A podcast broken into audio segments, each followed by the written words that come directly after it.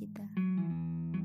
Begitu pula sebaliknya, apa yang tidak pernah ditakdirkan untuk kita, apa yang tidak pernah digariskan untuk kita, pasti akan hilang, akan pergi, tidak akan pernah tinggal. Kita sering banget dengar kalimat itu, kalimat dari sahabat Rasulullah Ali bin Abi Thalib. Seringkali kalimat itu sungguh memang membuat kita merasa tenang dari pikiran kita sendiri. Ketika kita memperjuangkan seseorang, ketika kita memperjuangkan sesuatu, lalu kita kembalikan dengan kalimat itu, mungkin itu akan sedikit memberi ketenangan di dalam hati kita. Kita akan merasa bila apa yang sudah kita perjuangkan itu menjadi milik kita, sekuat apa pun kita berjuang itu akan kembali ke kita. Tapi bagaimana bila apa yang sudah kita berjuangkan mati-matian, kita perjuangkan sepenuh jiwa kita, segala pengorbanan kita berikan, akhirnya tidak pernah jadi milik kita. Lalu bagaimana kondisi hati kita? Bagaimana kita bersahabat dengan keadaan yang seperti itu? Yang tidak pernah kita harapkan atau kita bayangkan sebelumnya.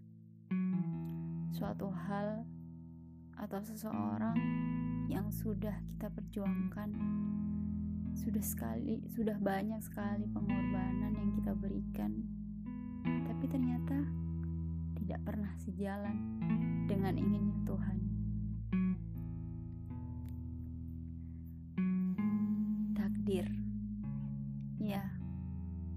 semua sudah tergariskan dalam satu kata, yaitu takdir.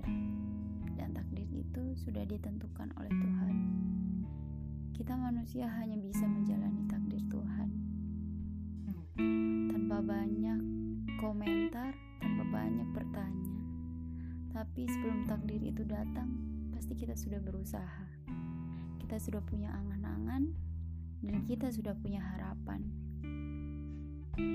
Justru dengan harapan itu membuat kita hidup, membuat kita terus berjuang dan tidak berhenti.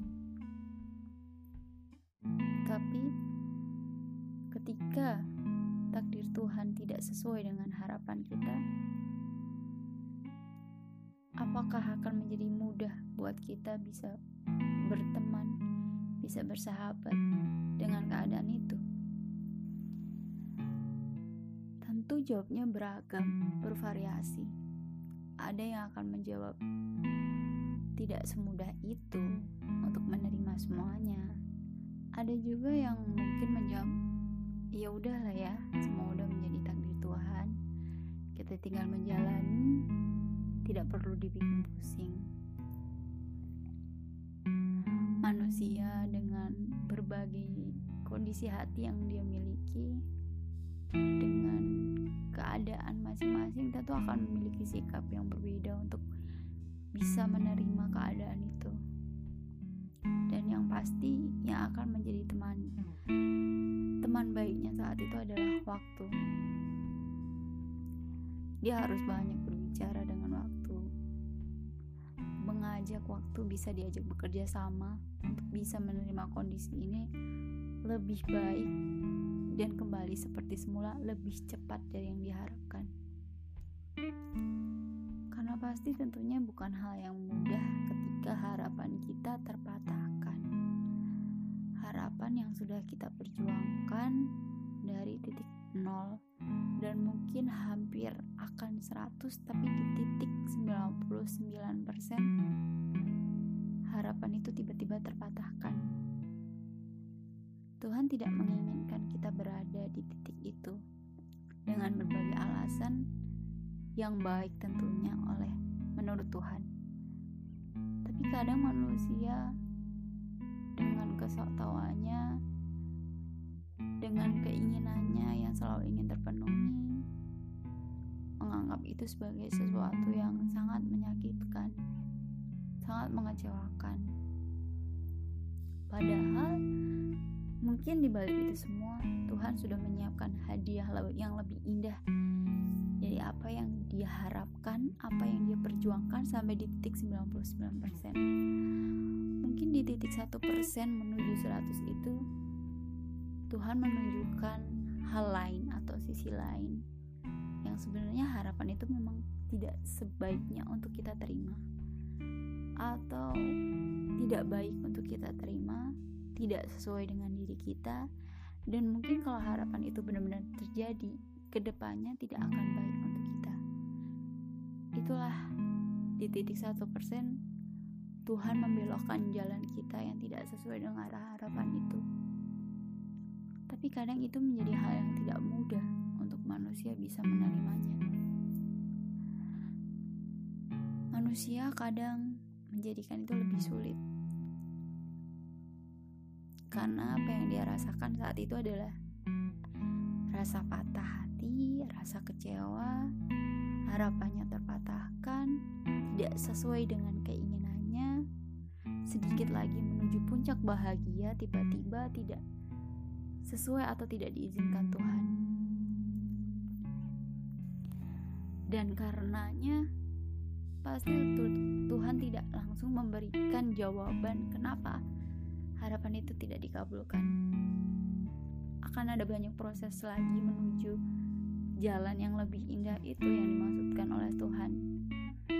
Dan manusia harus berproses lagi dari harapan A yang mungkin tidak tercapai tidak sesuai keinginannya, kemudian Tuhan membelokkan ke jalan B, jalan yang baru yang mungkin masih asing buat dia telusuri.